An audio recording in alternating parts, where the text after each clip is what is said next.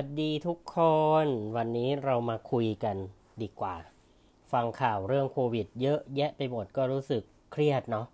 แต่ว่าไม่เป็นไรตุ๊ดพาทำละว่าวิธีคลายเครียดอย่างหนึ่งที่ดีก็คือทำสวนซะ เราก็จะได้ออกไปอาบแดดอาบลมบ้างอะไรอย่างนี้เนาะแต่ว่าก็อย่างที่บอกนะว่า เราต้องระวังตัวเป็นอย่างดี อยู่ที่สวนก็อยู่ที่สวนของตัวเอง รักษาความสะอาดของตัวเอง เพราะว่าจริง ๆ แล้วเนี่ย ไอตัวเชื้อโควิดเนี่ยมันก็ปะปนได้อยู่กับทุกที่เนาะเข้าไปตามได้ในมีคนทำไว้แล้วนะ เว็บเออไม่ใช่เว็บสิแฟนเพจเพื่อนบ้านชื่อสังเวียนธุรกิจเขาทำไปแล้วมีสาระสำคัญต่างๆนานามากมายไปดูในเว็บเพจแฟนเพจสังเวียนธุรกิจได้เลยเนาะเป็นเว็บเป็นแฟนเพจเพื่อนบ้านของเราเองแหละ ก็มีข้อมูลดีๆแชร์ไว้ตรงนั้นเนาะแล้วก็เจ้าของ เว็บเจ้าของแฟนเพจนั้นก็มีความสนใจใคร่รู้ที่จะอยากปลูกต้นลีลาวดีเหมือนกับที่ตุ๊ดมีในสวน เพราะว่าเขาบอกเขาเห็นแล้วก็ชอบมากเป็นลีลาวดีพันธุ์ขาวพวงเนาะเขาบอกว่าชอบมากส่วนตุ๊ดตอนแรกตุ๊ดไม่รู้หรอกว่ามันชื่อขาวพวง ตุ๊ดก็รู้แต่ว่ามันเราจะเห็นเยอะตามรีสอร์ทตามโรงแรมหรือตามสถานที่ท่องเที่ยวที่สวยๆเกี่ยวกับเรื่องวัฒนธรรม เกี่ยวกับการท่องเที่ยว เกี่ยวกับอะไรที่ออกแนวรีสอร์ทออกแนว เขาเรียกว่าอะไรอะออกแนวธรรมชาติหน่อย ก็ก็จะปลูกต้นลีลาวดีไอ้พันธุ์เนี้ยไว้เยอะตูนก็มีความสนใจเราก็บอกแม่ว่าอยากได้ แต่แม่เขาก็บอกว่าเขาอยากได้พันธุ์อื่นๆ มากกว่าที่ไม่ใช่พันธุ์นี้พันธุ์นี้เขาเห็นดาษดื่นว่างั้น คุณแม่เขาจะชอบพันธุ์สีเหลืองมั่งสีม่วงสีชมพูสีแดงอะไรพวกนั้น แต่ว่าตูนไม่ชอบ เพราะว่ามันใบใบไม่เยอะ แล้วใบเขาจะร่วงก่อนเป็นดอกเพราะฉะนั้นไอ้ช่วงที่ใบร่วงเนี่ยก็จะไม่สวยงาม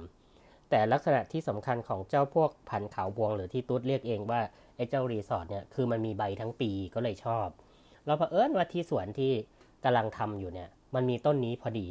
เราก็ไปเห็นตั้งแต่ตอนที่สวนมันแรงๆ เราก็เห็นแล้วว่าเออต้นนี้เขาสวยนะเขามีดอกด้วยนิดนึง ตอนนั้นยังไม่ได้บำรุงมากเนาะมีใบมีมีใบเต็มต้นเลย มีดอกอยู่จำนวนหนึ่งซึ่งพอทำสวนไปตอนเย็นๆเนี่ยก็จะได้กลิ่นหอมของเขากลิ่นหอมของของลีลาวดีต้นนี้หอมมาก เห็นแล้วก็ชอบก็เลยก็เลยจริง ๆ แล้วลดน้ำต้นอื่น แต่น้ำก็คงไปลงไปในรากของเขาด้วยเขาก็เลยเติบโตขึ้นอย่างสวยงาม จริง ๆเขาต้นโตแล้วแหละเนาะเข้าไปตามดูในแฟนเพจตุ๊ดทำสวนได้เนาะก็จะเห็น ทีนี้เรามาเล่าเรื่องลีลาวดีกันละลีลาวดีเนี่ยเดิมเรียกว่าลั่นทม เป็นดอกไม้ที่เดิมเขาก็ปลูกกว้างขวางกันไปเนาะแต่เขาไม่นิยมปลูกในบ้าน เพราะว่ามันมีชื่อว่าลั่นทม ลั่นทมก็มีความพ้องเสียงกับคำว่าระทม ซึ่งแปลว่าเท่าเศร้าโศกหรือว่าทุกข์ใจ แต่ในปัจจุบันนะก็ได้รับชื่อใหม่แล้วว่าลีลาวดี โดยโดยที่ชื่อเนี้ยได้รับพระราชทานจากสมเด็จพระนางเจ้าพระบรมราชินีนาถในรัชกาลที่9เนาะได้ตั้งชื่อให้ใหม่ว่าลีลาวดี บางชื่อก็เลยมีคนเรียกว่าดอกไม้ป่ามหาราชินี อันนี้เป็นปรากฏในหัวข้อของการเขียนของนิตยสารสกุลไทยนะ ฉบับที่ 2601 ปีที่ 50 ซึ่งนิตยสารนี้ก็ตอนนี้ไม่มีแล้วเนาะในพื้นเมืองอื่นๆ ก็อาจจะเรียกกันว่าจำปาจำปาลาวหรือจำปาหอมจำปาขอมพวกนี้นะ เป็นดอกไม้ประจำชาติของประเทศลาวด้วยแหละ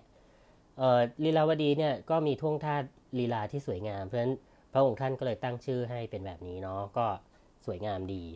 แต่ว่ารู้หรือไม่คะว่าลีลาวดีหรือว่าลั่นทมเนี่ยไม่ใช่พืชประจำถิ่นของประเทศไทยวงเล็บอีกแล้ว ประเทศไทยเนี่ยไม่ค่อยมีต้นไม้อะไรที่สวยงามแบบนี้หรอกเนาะไม่เห็นจะไม่รู้นะตุนรู้สึกว่าไอ้ต้นอะไรก็ตามที่มาแพร่หลายในเมืองไทยเนี่ยก็มักจะไม่ใช่ต้นที่เป็นประจำถิ่นของเราหรอกแต่มันมาโตได้ดี อย่างเช่นพริก หรือต้นอื่นๆก็แล้วแต่เนาะอ่าไม่เป็นไร มาดูว่าลีลาวดีเนี่ยมันมีถิ่นกำเนิดที่ไหน ในเว็บไซต์ของพฤกษเอ่ออะไรเนี่ยพฤกษเกษตรเอ่อพืชเกษตรนะครับขออภัย ในเว็บไซต์พืชเกษตร .com p u e c h k a s e t com ลีลาวดีเนี่ยได้อธิบายไว้ว่าลีลาวดีหรือลั่นทมเนี่ยเป็นพืชที่มีถิ่นกำเนิดในทวีปอเมริกากลาง อเมริกาใต้ พบครั้งแรกโดยชาวปูลิมิชาวปูมิเย่เจอภาษาฝรั่งเศสทุกที นักสำรวจพันธุ์ไม้และนักเขียนชาวฝรั่งเศสเขามีช่วงชีวิตอยู่ที่ประมาณคริสตศักราช1646ถึง1706 เขาเดินทางไปหมู่เกาะแคริบเบียน เพื่อตามหาพืชไม้แปลกใหม่ ตามความต้องการของพระเจ้าหลุยส์ที่ 14 แห่งฝรั่งเศส หลังจากนั้นก็มีนักพฤกษศาสตร์ชาวฝรั่งเศสอีกคนหนึ่งนะ ชื่อโจเซฟปิตงเดอตูเนเฟอร์ ก็ได้ตั้งชื่อว่า Plumeria เพื่อเป็นเกียรติแก่ชาวปูลิชาวปูมิเย่แต่ว่าก็ได้เพี้ยนไปเรื่อยๆ เป็นภู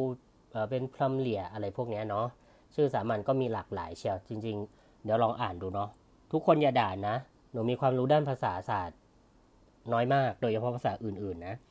เช่น ชื่อ Frangipani Plumeria Temple tree อะมี Temple tree ด้วยเป็นต้นไม้ประจำวัดเหรอ โนเก มีโนเกด้วยเวสอินเดียนเจสมินพาโกดาทรีในประเทศอินเดียอาจจะเรียกว่าเคมแบงหรือว่าเคมบุกจา ในออสเตรเลียเรียกว่า dead man's finger เพราะว่าเขาบอกว่าลักษณะของใบเขาเนี่ย เหมือนกับนิ้วของคนตายเขาก็เลยบอกว่าเออมันเหมือนเป็น dead man finger เนาะก็จะสังเกตดูว่ามันก็ออกแนวแนวแนวลึกลับเนาะกลิ่นเขาก็ลันจวนลึกลับอยู่เหมือนกัน ส่วนในประเทศไทยเนาะก็มีประวัติจากสมัยตั้งแต่สมัยพ่อขุนผาเมือง เราก็ไปค้นพบที่วัดตาลอำเภอหลุมสักจังหวัดเพชรบูรณ์มีบันทึกว่าพ่อขุนขาผาเมืองเนี่ยได้รวบรวมกองทัพไล่ขอมสำเร็จ ก็เลยเกรงว่า เจ้าผลขาเมืองเนี่ยก็จึงยกพระธิดาให้เป็นพระชายา แล้วก็มีการขอต้นจำปาหอมเนะ่ยเพื่อบูชาพระธาตุซึ่งปัจจุบันก็คือพระธาตุพ่อขุนผาเมืองอำเภอหลุมสักจังหวัดเพชรบูรณ์คนในพื้นถิ่นเรียกกันว่าเล็กต้นไม้ต้นนี้เนาะว่าต้นลั่นทมพันธุ์โบราณ ต้นลั่นทมพันธุ์พื้นเมือง หรือลั่นทมพันธุ์ชนบท บางคนก็อาจจะเรียกว่าลั่นทมลันปี เพราะว่าเออลั่นทมพันปี เพราะเขาบอกว่ามันอายุมากที่สุดในประเทศไทยแล้ว ใครก็ลองตามหาดูเนาะที่วัดตาอำเภอหล่มสักละกัน ในสมัยพระมหาจักรพรรดิตั้งแต่สมัยกรุงศรีอยุธยาเนี่ย พระองค์ได้ปลูกลั่นทม 15 ต้น บริเวณพระธาตุสีสองรักที่ด่านซ้ายจังหวัดเลยนะ เพื่อเป็นสักขีพยานทางพระราชมัยตรีทั้งสองอาณาจักรที่งร่วมกันต่อสู้กับพม่า เราร่วมกับทางลาวเนาะก็คือร่วมกับพระชัยพระชัยเชษฐาธิราช แห่งกรงศรีสัตนะคณะหุดหรือล้านช้างนั่นเอง ก็ชาวบ้านก็เลยเรียกว่าจำปาลาวด้วยเหมือนกัน แถวๆวัดพระธาตุสีสองรักกันเนาะจดหมายเหตุของลาลูแบก็ได้พูดถึงเรื่องของลั่นทมด้วยเหมือนกัน แต่ว่าก็ได้เล่าว่าไม่ค่อยนิยมปลูกมาก เนื่องจากว่าเป็นพื้นที่ราบน้ำท่วมถึง แต่ก็ยังพบว่ามีลั่นทมพันเขาพวงด้วย ในพระราชวังนารายราชนิเวศ และในบริเวณพระศรีรัตนมหาชาติจังหวัดลบบุรีออขออภัยนะ วัดพระศรีรัตนมหาธาตุจังหวัดลบบุรี แล้วก็สันนิษฐานว่าเป็นต้นที่ได้มาจากการเจริญสัมพันธไมตรีกับต่างประเทศ เช่น ฮอลันดาแล้วก็ฝรั่งเศสด้วย ก็ผูกพันกันเนาะไทยกับฝรั่งเศสเนี่ยมีประวัติศาสตร์กันมายาวนาน ใครติดตามในบุเพสันนิวาสก็จะเห็นเลยว่าเรากับฝรั่งเศสก็มีความผูกพันมีความมีประวัติศาสตร์ร่วมกันมาเยอะเหมือนกันเนาะในสมัยรัชกาลที่ 4 พระองค์ก็ทรงปลูกลั่นทมขาว พวงเนี่ยแหละไว้บนพระนครคีรีหรือเขาวังที่เพชรบุรี รัชกาลที่ 5 ก็ปลูกลั่นทมขาวที่นำมาจากอินโดนีเซีย แล้วก็ลั่นทมโบราณมาที่พระราชวังจุฑาธุชราชฐานที่เกาะสีชังจังหวัดชลบุรี ก็เลยกลายเป็นสัญลักษณ์ของเกาะสีชังมาจนถึงทุกวันนี้ นอกจากนั้นก็ยังมีการใช้ลั่นทมในพระราชพิธีต่างๆ ตามที่มีบันทึก เช่น การใช้ลั่นทมสีขาวในการประกอบพระราชพิธีถวายพระเพลิง สมเด็จพระนางเจ้าสุนันทากุมารีรัตน์พระบรมราชเทวี หรือพระนางเรือล่มนั่นเอง อันนี้เป็นข้อมูลจากคุณประมวลรอนยุทธเนาะตั้งแต่ตั้งแต่ปี 2549 ต้นลั่นทมหรือลีลาวดีเนี่ยก็มีคนที่เขาเขียนไว้เยอะเชียว แล้วก็ผูกพันเกี่ยวเรื่องทางลาวเนาะเพราะฉะนั้นต้นไม้ลีลาวดีเนี่ยก็เลยเป็นดอกไม้ประจำชาติ เป็นต้นไม้ประจำชาติของเราด้วย ก็มีบทกลอนที่เกี่ยวข้อง มีมีร้อยกรองที่เกี่ยวข้องกับเรื่องของลีลาวดีดังนี้เนาะเดี๋ยวจะลองเดี๋ยวตุ้นลองอ่านให้ฟังเนาะ นภาสิ้นแสงนวลจันทร์ เปรียบเป็นเช่นกันหาไทยเรานั้นมืดดำ หอมลั่นทมฉันกลับตรมระทมระกรรมรักระทมโลมจิตนำ เจ็บจำไม่รู้วาย รักอยู่เคียงชู้แต่เพียงวิญญาณ ด้วยกรรมบั่นรานสวาดมิหวานดังหมาย ลั่นทมสมชื่อจริงหรือไร ฉันนี้เศร้าใจกลิ่นหลองรั่นทมให้ระทม โอ้ ตายแล้วมีอะไรอย่างนี้ด้วยเนาะ ก็ออกแนวอกหักอกหักเนาะลั่นทมเนี่ยมีชื่อภาษาฝรั่งเศสเหมือนกันนะว่าแฟรงกิพานีหรือโพมิเลียนี่แหละ อันนี้อีกอันนึงเนี่ยได้ได้มาจากเว็บสังเก้ wordpress.com/tag การสกัดกลิ่นลั่นทมนะ อันนี้มีข้อมูลที่ดีเยอะเลย แสงแสงแก่หรือแสงแก้ไม่แน่ใจนะ s a n k a e wordpress.com นะ มีคนเขียนไว้ด้วย เออแล้วก็มีลั่นทมเนี่ยก็ รู้จักกันในหลายประเทศหลากหลายประเทศเหมือนกันทางอินโดอินเดียก็มีหมดแหละ จนกระทั่งแล้วก็มีจิตมีผู้ที่แต่งกรอนไว้อีกเหมือนกันเนาะเป็นสัญลักษณ์ของการต่อสู้เครือทวงคืนเอกราชของเราด้วย ตั้งแต่ปี 2518 มีมีบทกลอนดังนี้นะ โอ้ดวงจำปา บุปผาเมืองลาว งามดั่งดวงดาวซาวลาวเพิงใจเกิดอยู่ภายในแดนดินล้านซ้าง ถ้าได้พัดพลาก หนีลาเฮ็ดจากบ้านเมืองเกิดเมืองนอน เฮาจะเอาเจ้าเป็นเพื่อนร่วมเหงา เท่าสิ้นสีวา เจ้าดวงจำปามาลางามยิ่ง มิ่งเมืองเฮาเอ่ย เอ๊ะ ถ้าลองอ่านเป็นภาษาลาวจะดีไหม ก็ใช้พูดภาษาลาวไม่เป็นเนาะ จริง ๆ ตัวเองเป็นคนอีสานแหละ แต่ว่าพูดแล้วมันมันไม่ค่อยเพราะ เดี๋ยวคนเราจะว่าเอาเนาะ ก็อย่างที่เล่าประวัติศาสตร์ให้ฟังละ ต้นลีลาวดีหรือว่านทมเนี่ยมีความผูกพันกับสังคมไทยเรามานาน เราก็เลยนิยมใช้ต้นนี้ในตอนนี้เนาะเราก็จะเห็นว่ามีคนที่เขาทำอาชีพการเพาะต้นลีลาวดีปลูกเนี่ยเป็นล่ำเป็นสันเลย เพราะว่ามีหลากหลายพันธุ์มาก จากการมีข้อมูลเนาะของเว็บพืชเกษตรเนี่ยกลับมาที่พืชเกษตรต่อลำต้นของลีลาวดีเนี่ยเป็นไม้ยืนต้นหนา ผัดใบขนาดสูงประมาณ6ถึง12 เมตร ก็มีลักษณะใบต่างๆ นานากันไป เมื่อมีอายุมากเต้าเจ้าแผลที่ก้านใบหลุดร่วงก็จะเป็นตุ่มนูนทั่วลำต้นเลยต้นเขาก็จะไม่ค่อยสวย เออมันก็น่าจะเป็นเหตุผลเนาะว่า คนไม่ค่อยปลูกหนึ่งตัวต้นพุ่มอะดูสวยแหละ แต่ว่ากิ่งมันก็ปูดปูดตะปูดตะปีดเนาะพวกเราก็ลองไปดูเองแล้วกันเนาะแต่ที่สำคัญนะ ที่เขาน่าจะสร้างความเชื่อขึ้นมาไม่ให้เราปลูกเพราะว่ามันยางของมันเนี่ยเป็นมีน้ำยางสีขาว เวลาที่ใบมันหลุด โดยที่มันยังไม่ถึงอายุที่มันจะร่วงอะนะ ก็จะมีพิษต่อเนื้อเยื่ออ่อนของร่างกาย เช่น ใบหน้า ดวงตา ริมฝีปาก หรือว่าใบหู มันก็คงกัดกัดนะเนาะ แล้วก็ตัวดอกเนี่ย ก็จะเป็นช่อดอกที่ปลายกิ่ง แต่ละกิ่งเนี่ยมีดอกช่ออยู่ประมาณ8ถึง16 ดอก จัดเป็นดอกสมบูรณ์เพศนะ ในหนึ่งตัวเนี่ยมีความสมบูรณ์เพศเลยทีเดียว มีหลายสี เช่น สีขาว สีชมพู สีเหลือง สีแดง สีม่วง สีมม่วงเข้ม ชมพูเข้มอะไรพวกเนี้ย ส่งกลิ่นหอมแล้วก็ออกดอกตลอดปี แต่ว่าจะดกมากในช่วงหน้าแล้งก็คือตั้งแต่ประมาณปลายพฤษภา เอ้ยปลายมกราถึงพฤษภา เอ๊ะ อ่านหนังสือยังไงเนี่ย แต่ว่าเราก็ไม่ค่อยเห็นมันมีลูกเนาะ แต่ว่าถ้ามันผสมเรียบร้อย มันก็จะมีผลเป็นฝักคู่รูปรียาว ตรงกลางป่องเล็กน้อย บริเวณขั้วแล้วก็ปลายเนี่ยมีลักษณะแหลม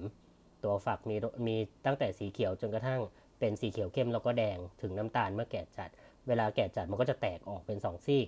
แล้วก็ภายในก็มีเมล็ดอยู่ แล้วก็มีลักษณะแบนแล้วก็มีปีกด้วย เขาก็จะมีปีกเพื่อโดนลมพัดก็จะปลิวไปได้อะไรอย่างนี้เนาะ ทีนี้ลั่นทมหรือลีลาวดีเนี่ยทั่วโลกมันมีอยู่เพียง 8 ชนิดนะ แล้วก็มีแค่ 4 ชนิดที่นิยมปลูก ก็คือ 1. ลีลาวดีดอกขาวหรือ West Indian Jasmine ต้นสูงตั้งแต่ 2-6 เมตร อ่า อันนี้ก็จะดอกเล็กหน่อยเนาะ ขอบใบเป็นคลื่น ดอกสีเหลืองกลาง ดอกสีขาว อ่า พวกเราก็สังเกตกันให้ดีเนาะ อันที่สองลีลาวดีขาวพวงที่กำลังจะพูดถึงในตอนนี้เยอะๆหน่อย เพราะว่ามันสวยเนาะที่พูดตั้งแต่ตอนต้นรายการแล้วต้นสูงประมาณ 8 เมตร ดอกสีขาวใหญ่ กลางดอกสีเหลือง ก็ตัวดอกมีสีขาวด้วยเนาะเส้นผ่าศูนย์กลาง 5-7 เซนก็จะเป็นถือว่าดอกที่ใหญ่ที่สุดลีลาวดีดอกขาวเนี่ยเขาจะเส้นผ่าศูนย์กลางประมาณ 6-7เซนติเมตรเท่านั้นแต่อันนี้ 5-7 ใหญ่กว่า พันธุ์ที่ 3 ก็คือลีลาวดีใบลูกศร ลำต้นสูงแค่ 2-3 เมตรเอง ใบสีเขียวเข้ม ปลายใบแหลม แต่เมื่อกี้ขาวพวงเนี่ยปลายใบมนนะเขาจะไม่เหมือนกันคนอื่น ยาวประมาณ 30 เซนไอ้เจ้าใบลูกศรเนี่ยใบจะยาวหน่อยแต่แหลมๆนะ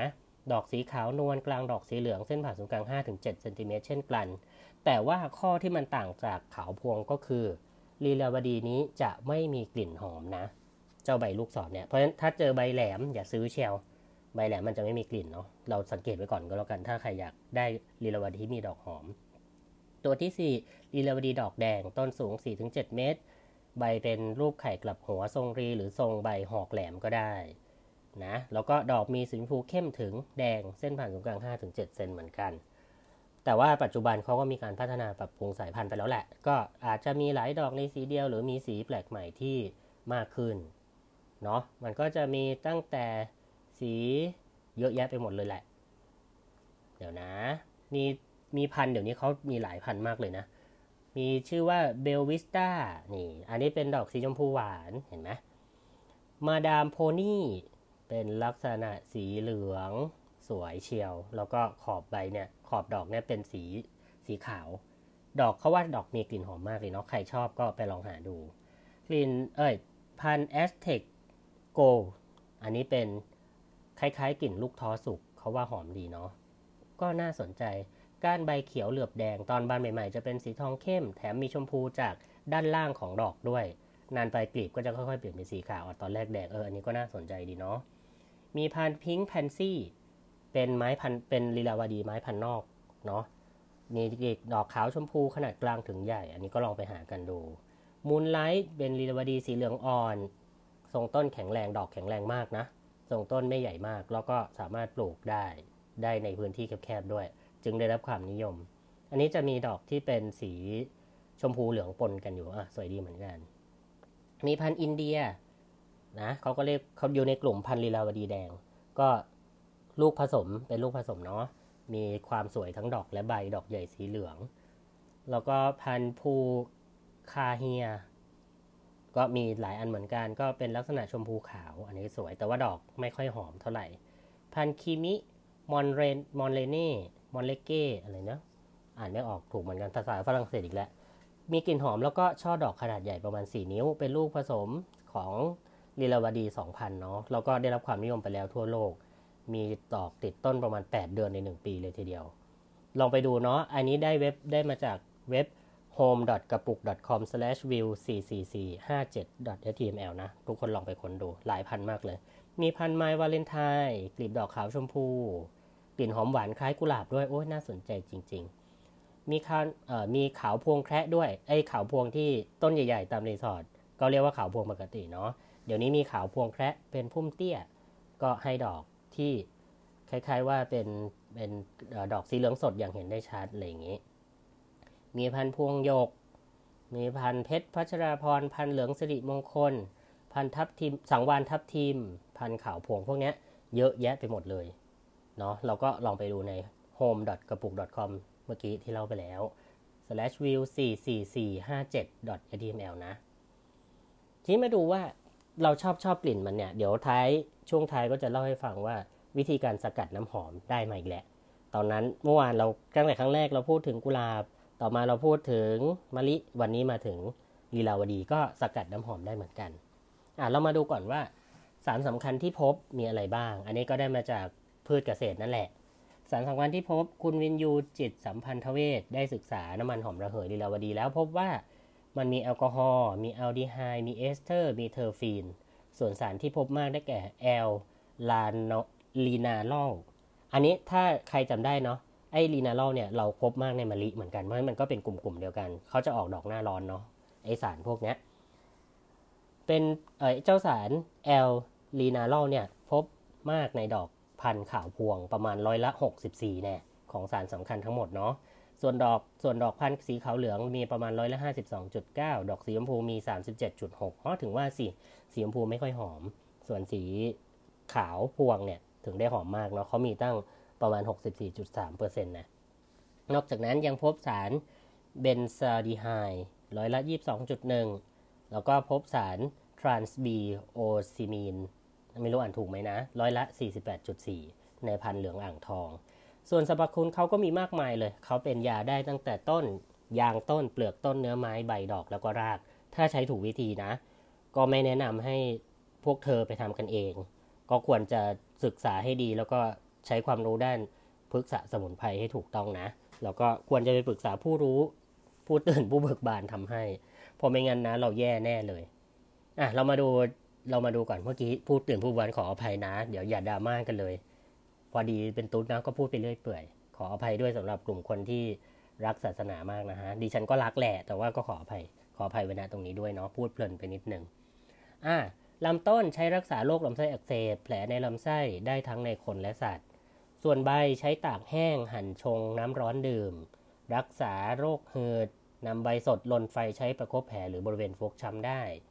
รากใช้ฝนประครบหรือต้มน้ำดื่ม รักษาโรคหนองในใช้เป็นยาถ่าย รักษาโรคไขข้ออักเสบ ขับลมแก้ไขอาการท้องฝืดท้องอืดท้องเฟ้อ แล้วก็อาการท้องเสีย เปลือกของต้นนำมาต้มยืมเป็นยาระบาย ยาช่วยขับถ่าย ช่วยขับฤดูลดไข้ แก้โรคโกโนเลีย ถ้าใช้ผสมกับน้ำมันมะพร้าว ก็เป็นยาแก้ท้องเสียท้องเดิน เป็นยาถ่ายยาขับปัสสาวะได้ ส่วนดอกเขาเอามาใช้เป็นส่วนผสมทำทูบหอมแหละอ๋อถึงว่าสิคนก็กลัวไปอีกแหละ พอเป็นทูบพอเป็นอะไรพวกนี้คนก็จะกลัวเนาะเขาจะใช้ผสมกับพลูต้ม หรือว่าบางทีเขาอาจจะรับประทานสดเลยเพื่อเป็นยาลดไข้ แก้ไข้มาลาเรียรวมถึงสกัดเป็นน้ำมันหอมระเหยสำหรับแก้วิงเวียนศีรษะแล้วก็แก้ปวดเมื่อยกล้ามเนื้อด้วย เนื้อไม้สามารถนำมาต้มน้ำดื่มเป็นยาแก้ไอ ใช้เป็นยาถ่ายยาขับพยาธิได้ ยางจากต้นใช้ผสมเป็นยาถ่าย ใช้ทารักษาแผลแก้ผดผื่น ใช้ผสมกับไม้จันไม้การบูนแล้วก็อื่นๆเนาะใช้เป็นยาแก้คันแก้ปวดผื่น แก้ปวดฟันใช้รักษาแผลได้ ก็อันนี้ก็ไม่แนะนำให้ทำเองจริงๆนะ ควรจะเป็นคนที่มีความรู้ด้านพฤกษาสมุนไพรด้านพฤกษศาสตร์ไปทำจริงๆ เพราะเราอยากมั่วกันเองเลยดีกว่า ส่วนการปลูกนะ เรียวดีก็สามารถปลูกได้ทั้งลงดินทั้งในกระถาง แต่โดยมากก็มักจะลงดินนะ เพราะว่าเป็นต้นที่ใหญ่ใช้ไปใช้มาเนี่ยก็ต้องเปลี่ยนดินไปเรื่อยๆเปลี่ยนยากวุ่นวายก็ลงดินไปเลยเนาะจะดีกว่า แล้วก็ออกดอกได้ดีกว่าการปลูกในกระถางด้วย ก็นิยมปลูกด้วยการปักชำกับการตอนแล้วก็มีการเพาะเมล็ดอยู่บ้างนะ แต่ว่าการปักชำเนี่ยก็จะทำให้ได้ต้นที่มันไม่ใหญ่เกินไป ถ้าเกิดว่าเป็นเมล็ดเนี่ยเขาจะมีรากแก้วเนาะต่างที่เรารู้มันก็จะต้นใหญ่เกินไป ต้นสูงเกินไปอะไรเงี้ยแล้วก็เราก็สามารถที่จะจริง ๆ ก็สามารถเพาะเมล็ดได้ แต่ว่ามันอาจจะช้าน่ะตุ๊ดคิดว่ามันช้าแน่นอน แต่ถ้าเราปักชำเนี่ยก็ง่ายเนาะตัดกิ่งมาแล้วก็เอาเสียบลงดินไปเลย การปักชำกิ่งพันธุ์นะเขาจะใช้ต้นที่มีอายุประมาณปีถึง 2 ปีที่มันเริ่มออกดอกไปแล้ว ตัดกิ่งพันธุ์ขนาด 50-80 เซนแล้วก็บางทีถ้าเกิดในกระถางนะเราจะใช้ 50-80 เซน แต่ว่าถ้าเป็นต้นเนี่ยอยากปลูกลงเดนก็ยาวมากกว่า 1 เมตร ปักชำลงไปดินไปเลย อย่างวันก่อนก็เจ้าของแฟนเพจข้างบ้านเนี่ยก็จับไปปักลงดินเลยอะไรอย่างนี้ ก็ลองดูละกันเนาะว่าจะได้ไหมอะเรามาดูกันดีกว่าว่า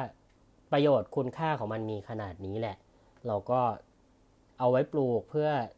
สร้างอารมณ์สุนทรีให้แก่เราเนาะแล้วเราก็สามารถที่จะใช้ประโยชน์จากมันได้อีกเหมือนกัน ก็มีอีกเว็บไซต์หนึ่งที่บอกว่าเจ้าลีลาวดีเนี่ยมีประโยชน์มีคุณสมบัติอะไรบ้าง เขาบอกงี้เนาะรีวอันนี้ในเว็บ liekr.com นะดิฉันก็อ่านไม่ออกจริงๆ ชื่อเว็บเนี่ย liekr.com/post แล้วก็ underscore 1555568.html นะ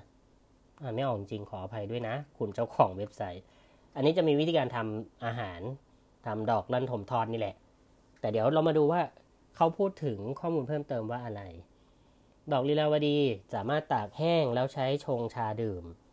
มีสรรพคุณช่วยให้หลับสบายเนาะเพราะว่ากลิ่นของเขาเนี่ยช่วยให้อารมณ์ดีด้วย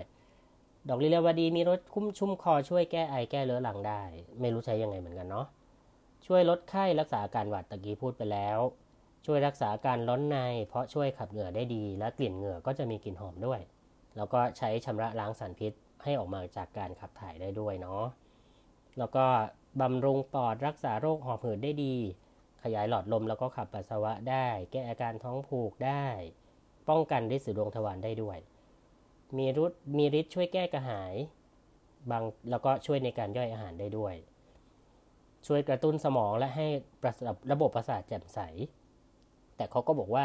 ใบสดนั่นนะก็สามารถทำได้เหมือนกัน ใช้ประคบร้อนลดอาการปวดบวมตะกี้พูดไปแล้ว แล้วก็เขาบอกว่ากลิ่นหอมเนี่ยสามารถช่วยลดความรู้สึกทางเพศได้ จึงทำให้มีนักบวชหรือผู้ที่การฝึกสมาธิเนี่ยนำไปใช้ประโยชน์เป็นอย่างมาก เออเนาะเราก็ควรจะเอามาใช้ในการลดนิดนึง เมื่อวานพูดถึงมะลิเอาไปช่วยเพิ่ม แต่อันนี้เอามาลดเนาะเท่ดีเหมือนกันเนาะแล้วก็ช่วยเสริมทางสุขภาพหัวใจให้แข็งแรงลดการอุดตันของคอเลสเตอรอลได้ แล้วก็สามารถ เอาไปใช้เป็นชงชาปนกับดอกไม้อื่นได้ เช่นกระดังงาจำปีหรือจำปาพวกนี้ช่วยบำรุงเลือด แล้วก็ทำให้การไหลเวียนของเลือดภายในร่างกายดีขึ้น แล้วก็ต้นมันก็ใช้ประโยชน์ได้อย่างที่พูดไปแล้ว เว็บไซต์นี้เขาก็อ้างอิงข้อมูลจาก Health and Cuisine Magazine slash สุขภาพขีดดีนะ พวกเราก็ลองไปตามดูก็แล้วกัน อะทีนี้เรามาพูดถึงว่าถ้าเกิดว่าเราจะทำดอกไม้ทอดเนี่ยกินอย่างกันเนาะ ใครที่เคยไปเที่ยวเกาะรัตนโกสินทร์เอ๊ะเราเรียกเกาะอะไรนะที่นนทบุรีลืมชื่อไป เกาะเกาะที่ที่นนทบุรีอะเกาะอะไรไม่รู้ว่าลืมชื่อไปแล้ว เกาะเกาะเกาะเกาะเออช่างเถอะ เป็นต้นเนี่ยสมองไม่ดีด้วยนะเอาวิธีการกินอย่างปลอดภัยทำยังไงอะเรามาติดตามกันดีกว่า ตามวิธีโบราณเลยนะ อันนี้ในเว็บ linekr.com เนี่ยได้พูดไว้จริง ๆ นั่นแหละ ลอง search อยู่ใน Google เนาะว่า ดอกลีลาวดีทอดก็จะขึ้นตัวนี้แหละเข้ามาก่อนเลย ในเว็บไซต์นี้ระบุว่าดอกลั่นทมที่จะใช้ทอดต้องเป็นพันธุ์ขาวพวงเท่านั้น แล้วก็ถ้าเกิดว่าเราใช้ดอกที่เก็บสดจากต้นมานะ ให้นำมาห่อใบตองทิ้งไว้หนึ่งคืน แต่ในอีเว็บไซต์หนึ่งเขาบอกว่าให้ให้ใช้ดอกที่ร่วงจากต้นไปเลย สาเหตุที่ต้องทำงี้เพราะว่าให้ยางเขาหมดไป หรือว่ายางเขาแห้งตัวลงหรือระเหยออกไปไม่ทราบนะแต่ว่าวิธีการที่ถูกต้องก็คือ ถ้าเราไปเก็บดอกสดมา เราก็ พยายามดึงออกจากฐาน อย่าให้มันอย่าให้มันเป็นดอกที่ขาดออกจากฐานแล้วกันเนาะค่อย ๆ ดึงออกมา เก็บเป็นดอกๆมาแล้วก็ห่อใบตองไว้ แต่ก็อย่าทำแน่นเกินไปนะไม่งั้นดอกเละเทะไปหมดไม่สวยนำมาห่อใบตองทิ้งไว้หนึ่งคืนปิดให้สนิทไปเลยนะ หลังจากนั้นก็พอผ่านไปหนึ่งคืนแล้วเราก็ตัดขั้วดอกออกขั้วดอกที่เป็นช่วงช่วงที่เชื่อมกับฐานดอกเขานะ่ะตัดออกจากตอนปลายมันนะเข้ามาประมาณ1เซน ตัดทิ้งไปเลย เพราะส่วนนี้มันจะมียางสะสมอยู่ เสร็จแล้วก็ให้เอาไปล้าง เอาไปแช่ในน้ำเกลือเจือจาง น้ำเกลือเจือจางเขาก็ไม่ได้บอกนะว่าเท่าไหร่ก็น่าจะไม่ต้องเข้มมากอย่าให้เค็มเกินก็แล้วกันเนาะเพื่อให้ดอกลั่นทมเนี่ยเขาคายยางออกอีก ประมาณ 30 นาทีเราแช่ไว้เลยนะ ก็ตัดขั้วแล้วก็แช่น้ำผสมเกลือเจือจาง เพื่อให้ยางมันออกไป จากนั้นก็เอามาล้างในน้ำเย็นจัดอีกครั้ง เพื่อให้ดอก เจ้าดอกลั่นทมเนี่ยมันฟื้นขึ้นมาอีกทีหนึ่งมันจะได้กรอบสวยงามเนาะแล้วก็ซับแห้งๆก่อนที่จะนำไปชุบแป้งทอดเมียนระเบิดกันตุ้มตามเลยเนาะแล้วก็แป้งชุบไม่ติดด้วย แล้วเราก็สามารถใช้แป้ง ดิฉันก็ไม่เคยทำดอกไม้ทอดนะ ไม่รู้เหมือนกันว่าส่วนผสมของแป้งทอดคืออะไร เพราะว่าเขาก็ไม่ได้พูดถึงไข่เกลือพริกไทยลงไปเล็กน้อยแล้วก็ใส่น้ำโซดา หลังจากนั้นตีให้เข้ากันเพื่อให้มันฟูขึ้นเนาะ หลังจากนั้นก็ ทอดโดยใช้ไฟอ่อนนะ อย่าทอดไฟแรงนะ เพราะว่าอันนี้เป็นประสบการณ์ที่ทำมาเองละเคยทอดด้วยไฟแรงมันไหม้แป้งข้างนอกก่อนที่จะเข้าเข้าไหม้ข้างเออเข้าสุกข้างในดังนั้น ให้ใช้ไฟที่ไม่แรงมาก เอาเกือบจะไฟกลางอะ่ะ แต่ก็อย่าให้อ่อนเกินไปไม่งั้นก็อมน้ำมันอีกเนาะแล้วก็นำดอกลั่นทมเราเนี่ยไปชุบแป้งทอดด้วยไฟเกือบกลางเนี่ย จนสุกกรอบ ในในเว็บไซต์เขาก็แนะนำว่าไฟกลางนะแต่ดิฉันบอกว่าให้เป็นดอกเป็นเป็นไฟ กลางเกือบไปค่อนไปทางอ่อนนิดนึงแล้วกันเนาะก็จะได้ดอกลั่นทมที่กรอบอร่อยไร้รสขมด้วย แล้วก็ส่วนน้ำจิ้มเนี่ยก็แล้วแต่จะเลือกเลย ก็มีเขามีลิงก์วิธีการทำด้วยนะ ชื่อลิงก์ชื่อดอกลั่นทมทอดเอคลูซีนนะก็ลองไปตามดูก็แล้วกัน สนุกสนานดี เคยเคยกินเหมือนกันอยู่ที่อยู่ที่นนทบุรีนั่นแหละ ที่เกาะแห่งนั้นนะซึ่งจนถึงเดี๋ยวนี้ก็ยังจำไม่ได้ว่าชื่อเกาะอะไร ใครตอบได้ก็บอก บอกมาอีกทีเนาะไปบอกไว้ในแฟนเพจก็ได้นะตุ๊ดทำสวนเนี่ย ก็บอกแล้วว่าตุ๊ดไม่รู้เรื่องหรอก ไม่มีความเก่งกาจอะไรเนาะเขาบอกว่าสามารถใช้เจ้าดอกเนี่ยไปอยู่ในยำมะม่วงก็ได้ ก็จะทำให้มีกรอบๆมากขึ้นเนาะก็ลองทำดูละกัน ทีนี้วันนี้ที่จะกล่าวถึงอีกเรื่องหนึ่งประเด็นที่จะพูดยาวๆหน่อยก็คือการทำน้ำหอมอีกแล้วเป็นคนดิฉันเป็นคนชอบน้ำหอมเพราะฉะนั้นชอบน้ำหอมก็ต้องหาวิธีการทำน้ำหอมให้เยอะที่สุดเนาะ ก็มาดูกัน แต่ก่อนที่จะไปพูดถึงเรื่องการทำน้ำหอมก็มีใครที่ search ใน Facebook เนาะใน Google ก็แล้วแต่เนี่ยถ้าเกิดว่าไป key ว่าน้ำหอมลีลาวดีเนี่ยจะมีคนทำออกมาเยอะไปหมดเลยเต็มไปหมดเลยเนาะเขาก็บอกว่าถ้ากลิ่นลีลาวดีจะดี หรือกลิ่นพวกดอกไม้ที่เราอยากได้ ไม่ว่าจะเป็นกุหลาบหรือมะลิอะไรพวกนี้ถ้าราคาต่ำเนี่ย พยายามอย่าไปเลือกซื้อ เพราะว่ามันอาจจะใช้การสารสกัดแบบอื่นๆมาแบบถูกๆอะ่ะ มันก็เลยทำให้ กลิ่นติดไม่ทนนานแล้วก็บางทีเนาะถ้ามีส่วนผสมของเอทานอลหรือมีอะไรที่มากเกินไปเนี่ยทำให้ผิวหนังเราด่างได้ เคยมีกรณีเหมือนกันนะที่ฉีดน้ำหอมแบบราคาถูกมากเกินไปเนี่ยทำให้ใต้วงแขนหรือผิวหนังบริเวณนั้นนะ่ะ เพราะเรามักจะใช้น้ำหอมบริเวณที่เป็นเนื้อเยื่ออ่อน เช่น หลังหู ข้อข้อพับของแขน หรือว่าใกล้ๆจักระแล้หรือต้นคอพวกนี้ซึ่งเป็นผิวหนังอ่อนทำไมต้องผิวหนังอ่อนเพราะว่า บริเวณนี้เนี่ยเขาจะอ่อนนุ่มมาก เสร็จแล้วเขาจะมีปฏิกิริยาที่เป็นเป็นปฏิกิริยาสะท้อนจากเส้นเลือดได้ดี เพราะฉะนั้นเมื่อเวลาเส้นเลือดเราเต้นเนาะหัวใจเราเต้นรูปเลือดก็จะสูบฉีดมาตามเส้นเลือดเหล่านี้เราก็จะเป็นปลายของเส้นเลือดก็จะกระตุกกระตุกเนาะแล้วก็น้ำหอมก็จะกระตุ้นกระตุ้นกลิ่นน้ำหอมได้ดีขึ้นเขาก็เลยฉีดบริเวณนี้ ดังนั้นแล้วการเลือกใช้น้ำหอมเนี่ยก็จึงมีความสำคัญ อย่ามั่วอย่าอย่าอย่าประหยัดกันเลยแล้วเรื่องนี้ถ้าซื้อ เริ่มมีกำลังซื้อก็ควรซื้อนะ แต่ก็ไม่แนะนำให้บอกว่าเออต้องซื้อแพงเสมอหรอก แต่ก็เป็นเรื่องที่ควรระวังเหมือนกันเพราะเราไม่รู้เหมือนกันว่าเราจะแพ้ไหมเนาะมีหลายยี่ห้อเลยลองไปดูกัน อย่างเมื่อกี้เมื่อวานเนี้ยเล่าเรื่องมะลิไปโอ้ขวดหนึ่งตั้งหลายพันเนาะสี่ห้าพันขึ้นไปเนี่ย แต่ก็น่าใช้เคยซื้อเคยซื้อมาใช้แล้วมันไม่ต้องใช้ปริมาณมาก แต่ว่ามันสามารถอยู่กับเนื้อกับตัวได้นานเนาะถ้าใครชอบทางน้ำหอม อะเรามาดูวิธีทำดีกว่าว่า ถ้าเกิดว่าเราอยากสกัดน้ำมันหอมระเหยแบบทำเอง เราจะทำยังไงโอ้ยมีดีลาวดีต้นใหญ่แล้ว อันนี้ได้มาจากพันทิป .com/topic หมายเลข 3925760 โดยคุณไม่ในในเว็บไซต์ที่เซิร์ชมาไม่ไม่ไม่ขึ้นไม่ขึ้นชื่อคนเนาะเรื่องมีอยู่ ไม่เห็น เดี๋ยวนะ อ้างชื่อก่อน ฟาร์มฟูจิ หรือเปล่าไม่รู้ ก็เขาก็มีลิงก์แปะให้ด้วย แล้วก็มีวิธีการสาธิตวิธีการทำด้วยตัวเองที่บ้านได้ เขาก็ใช้วิธีการอัดแอปจากหม้อหุงข้าวหม้ออะไรเงี้ยของเขา แล้วก็ได้ออกมาเนาะอะเรามาอ่านกันดีกว่า ว่าทำยังไงอ่าเรามาดูกัน เขาบอกว่าอุปกรณ์มีกระทะไฟฟ้า มีสายยางเส้นผ่าศูนย์กลาง 10 10มิลลิเมตรก็คือประมาณ 1 เซนเนาะยาวประมาณสักเมตรหนึ่ง ขวดพลาสติกที่เราได้เป็นขวดน้ำแหละ ขวดลิตรครึ่ง ยางรัดของอุ้ยอุปกรณ์ง่ายจัง วิธีประดิษฐ์ก็คือเขาบอกว่าไอ้อันนี้เราจะเห็นเป็นเตาไฟฟ้าที่มันมีฝาพลาสติกสีดำๆอะหรือสีแดงก็แล้วแต่นะ ก็เอาไขควงเนี่ยหมุนออกข้างล่างสังเกตพลิกฝามันขึ้นมาเนี่ยจะเห็นเป็นเป็นที่เขาใช้ใสไขควงได้อะเป็นน็อตแล้วก็ไขออกไป เสร็จแล้วก็เอาสายยางสอดเข้าในรูที่จับที่สอดที่จับกระทะเมื่อกี้แหละ ใช้รางรัดของเพื่อเปิดทางออกของไอ้น้ำแล้วก็ให้ไอ้น้ำเนี่ยเพื่อปิดไม่ใช่เปิดเนาะ ให้ให้ให้ไอ้น้ำเนี่ยเข้าสายยางได้มากที่สุด ก็คือสอดจากด้านล่างขึ้นมาก็เอายางรัดของรัดไว้เป็นตัวหนึ่งเนาะแล้วก็ตัดก้นขวดพลาสติกออกเจาะรูขนาดให้พอดีกับสายยางเราก็เอาสายยางอีกด้านหนึ่งสอดออกไปทางฝาขวดน้ำใช้ยางรัดของหรือกาวเนี่ยอุดให้แน่นไม่ให้น้ำไหลผ่านออกไปได้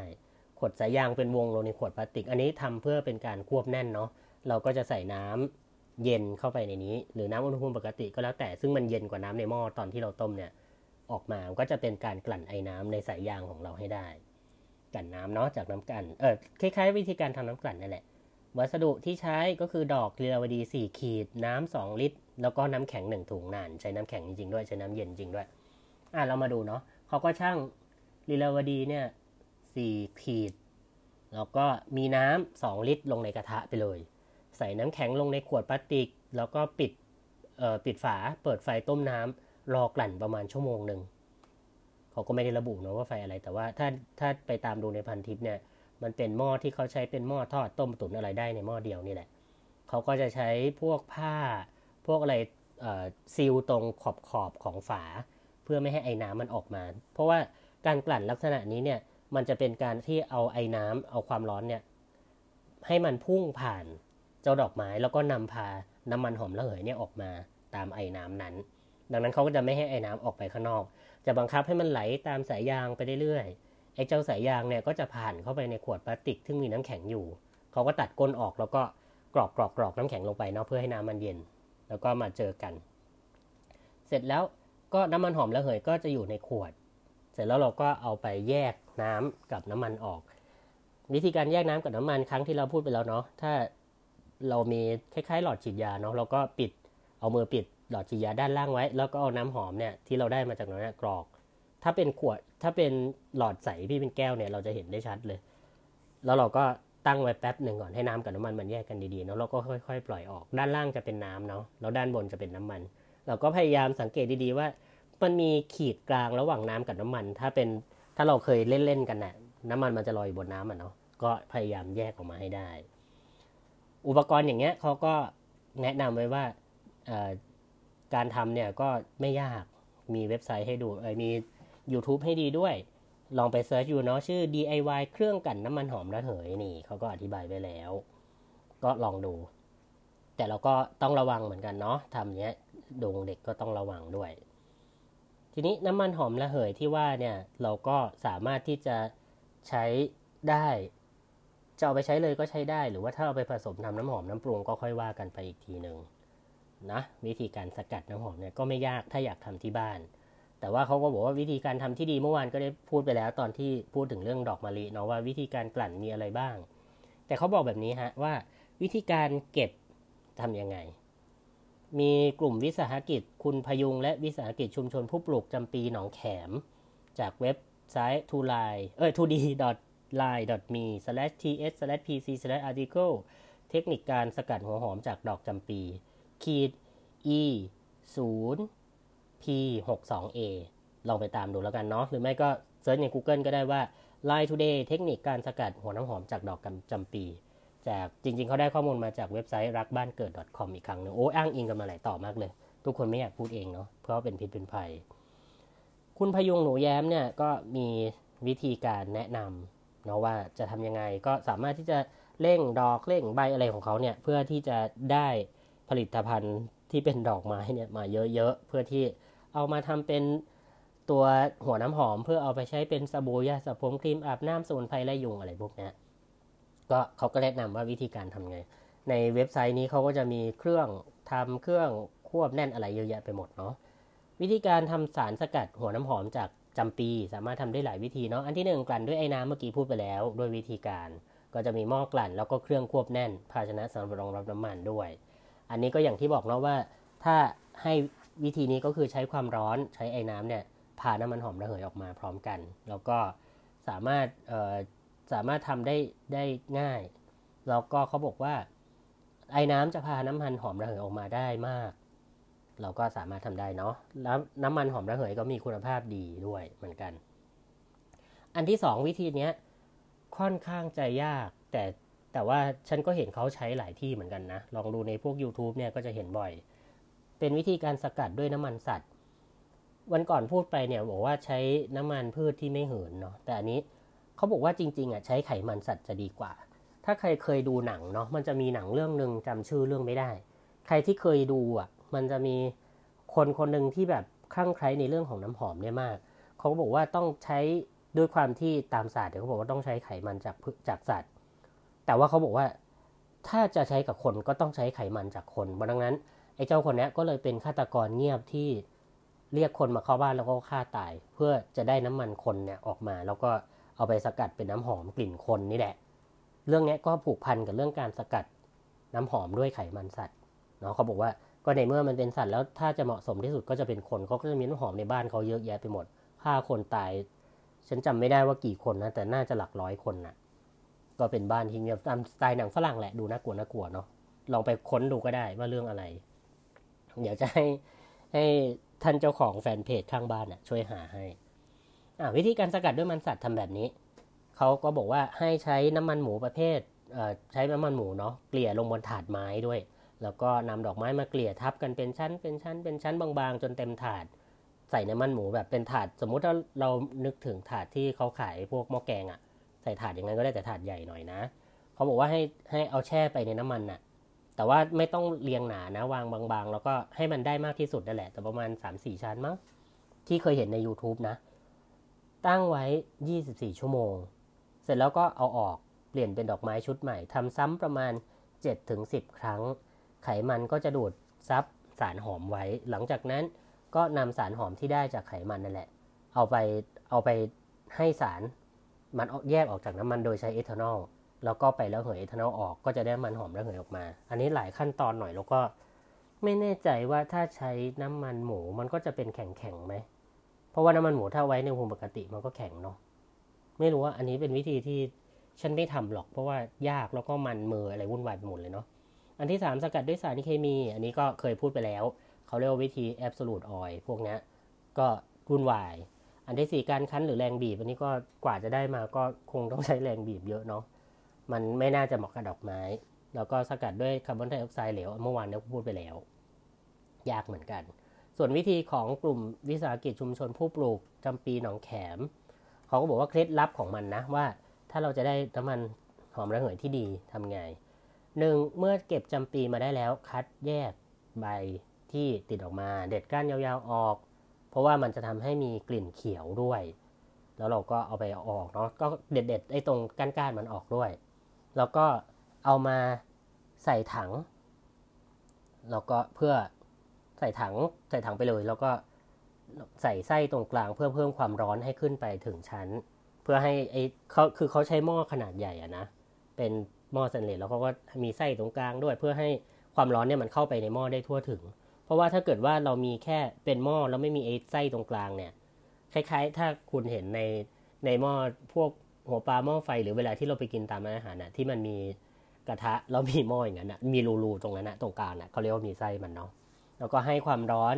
กับถังเนี้ยใส่น้ำหนึ่งในสี่ส่วน ก็เอยเออใช่ใส่น้ำหนึ่งส่วนเนี่ยหนึ่งในสี่ แล้วก็ส่วนสามส่วนที่เหลือก็เป็นจำปีล้วนๆก็ปิดฝาใช้ความร้อนประมาณร้อยห้าสิบถึงสององศา แล้วก็น้ำมันไขมัน เอ้ยโทษทีไอของดอกไม้เนี่ยก็จะไหลมาตามไอน้ำเข้าผ่านท่อเข้าตัวหล่อน้ำเย็น แล้วก็แยกหัวน้ำหอมกับตัวน้ำเนี่ยออกไปเหมือนกัน แล้วเขาก็บอกวิธีว่าให้เก็บหัวน้ำหอมไว้ทางตู้เย็น แล้วก็เก็บในขวดสีชา ไม่ใช่เก็บในส่วนขวดใสๆเนาะเพราะไอ้พวกนี้จะทำปฏิกิริยากับแสงข้างนอกได้ วิธีการเก็บจำปีเพื่อเอามาสกัดเป็นน้ำหอมเนี่ยอย่างที่เคยบอกไปเมื่อวานว่าเราแต่ละดอกเราต้องเก็บให้ถูกเวลา จะมีเวลาที่หอมมากสุด ก็คือจะเก็บดอกจำปีเนี่ยในช่วงเวลาสองรอบก็คือช่วงเช้ามืดกับช่วงเย็น แต่ฉันว่าช่วงเย็นเนี่ยหอมกว่า แต่วิธีการนะห้ามดึงออกเด็ดขาดจะทำให้ยอดหรือขั้วเนี่ยมันช้ำก็ใช้วิธีการตัดตัดช่อดอกออกมาเสร็จแล้วเราก็เอามาตัดดอกออกจากช่อมันอีกทีหนึ่งเนาะ เอาละวิธีการทำก็ไม่ได้ยากมากนะเราก็สามารถที่จะเรียนรู้ได้ ส่วนเจ้าหัวน้ำหอมตรงนี้เราก็เอาไปผสมกับกลิ่นดอกไม้ถิ่นร้อนอื่น ๆ ได้ เช่นพวกมะลิกระดังงาดอกส้ม ดอกมะนาวซ่อนกลิ่นพุทธซ้อนอะไรพวกนี้สาวรสลิ้นจี่มะม่วงสับปะรดมะพร้าวกลิ่นผลไม้พวกนี้ก็ไปผสมกันแล้วก็รวมกันมาทำให้บรรยากาศสดใสขึ้น อะไรอย่างนี้เนาะ เขาก็มีวิธีการเยอะแยะไปหมดเลยมีทั้งยี่ห้อจีวองชี่ยี่ห้อซีเคยี่ห้อคาวินคายอะไรทั้งหลายเนี่ย เอาไปใช้เป็นหัวน้ำหอมเพียบไปหมดเลย แล้วเราก็จะพบว่าเขาจะใช้น้ำมันพวกนี้เอาไปใช้ในพวกสปาพวกที่ต้องการความสงบเนาะเราก็จะได้กลิ่นพวกนี้บ่อยๆถ้าเป็นในประเทศไทยเองเนี่ยเราก็จะพบในทูบซะเยอะ แต่ว่าถ้าเกิดเป็นทูบยี่ห้อที่ไม่ค่อยดีเนี่ยเขาใช้สารเคมีเนาะเราก็ไม่โอเค ส่วนเรื่องธูปเนี่ยมันก็เป็น อะไรที่ PM 2.5 อยู่เหมือนกัน ก็อันตรายเนาะส่วนวิธีการทำน้ำหอมจากดอกลีลาวดีมีเยอะแยะไปหมดเลยนะใน YouTube จะมีวิธีการส่วนใหญ่ที่เขาทำกันง่ายๆ ก็วิธีการใช้สกัดจากพวกไอ้น้ำนี่แหละ ก็ลองทำดูแล้วกันบ้านใครมีเยอะๆ เนี่ย ตัวฉันเองก็เก็บดอกมาตั้งแต่วันเสาร์ที่เอาลงแฟนเพจแหละว่าเก็บดอกมา แล้วก็ปล่อยให้แห้งในห้อง แล้วก็ปนกับไอ้กลีบกุหลาบที่เอามา แล้วก็มะลิที่เอามา ตอนนี้ทิ้งไว้ในจานในห้องเนี่ยยังหอมอยู่เลย เดี๋ยวว่าจะถ่ายลงแฟนเพจให้เห็นนะว่าทำกระดังงาง่าย ๆ อันนี้ไม่เอาไปตากแดดด้วย กลิ่นหอมมากเลยตอนนี้ปนกันหมดทั้งกลิ่นกุหลาบ กลิ่นลั่นโทมแล้วก็กลิ่นมะลิ เดี๋ยวจะถ่ายให้ดูแล้วกันเนาะสวยดีอะ่ะแล้วมันแห้งในห้อง ช่วงนี้อากาศแรงๆร้อนๆด้วยก็สวยดี หอมดี เวลานั่งทำงานก็ดมไปด้วย ก็ไม่ได้ใส่จานสวยงามนะ เออไม่ได้ใส่ภาชนะที่สวยงามเอาวางในจานกินข้าวธรรมดานี่แหละ เดี๋ยวจะถ่ายให้ดูก็แล้วกัน ไม่น่าเชื่อเนาะว่าเรื่องเรื่องลีลาวดีเนี่ยก็เล่าเป็นเรื่องเป็นราวในพอดแคสต์นี้ได้ ก็ทนฟังกันไปแล้วกันเนาะไม่อยากเห็นหน้าในแฟนเพจก็เห็นในนี้ แล้วก็ลางให้คุณเบียร์เนี่ยเขาทำลง YouTube ด้วย ก็ตัวเองก็ทำด้วย มีความคิดเห็นว่ายังไงก็เข้าไปติชมกันได้ใน แฟนเพจ Facebook เนาะชื่อตุ๊ดทำสวนใช้ภาษาไทยได้เลย ส่วนถ้าอยากจะติดตามในพอดแคสต์ของ Apple ก็ติดต่อได้แล้ว ซึ่งแอปพูผ่านแล้ว เย่แอปพูผ่านแล้ว ก็น่าจะอีกวันสองวันที่จะขึ้นอยู่ในพอดแคสต์ได้ แล้วก็ส่วนอีกช่องทางหนึ่งช่องทาง Spotify ขึ้นเลยได้อยู่แล้ว ก็ขอขอบคุณทุกท่านที่ติดตามหรือไม่ติดตามก็ไม่รู้ เทปหน้าหรือ EP หน้าจะเป็นเรื่องอะไร เราก็รอติดตามกันดู สำหรับวันนี้วันที่โควิดกำลังระบาด ตุ๊ดก็ขอลาไปก่อน พบกันใหม่ใน EP หน้า ไม่รู้จะพูดเรื่องอะไรอีกเกี่ยวกับเกษตรเกษตรเนาะ พูดเรื่องเกษตร แต่มาแต่เรื่องดอกไม้ก็ชอบอะก็มันสวยเนาะ เอาละวันนี้แค่นี้ก่อน สวัสดีค่ะ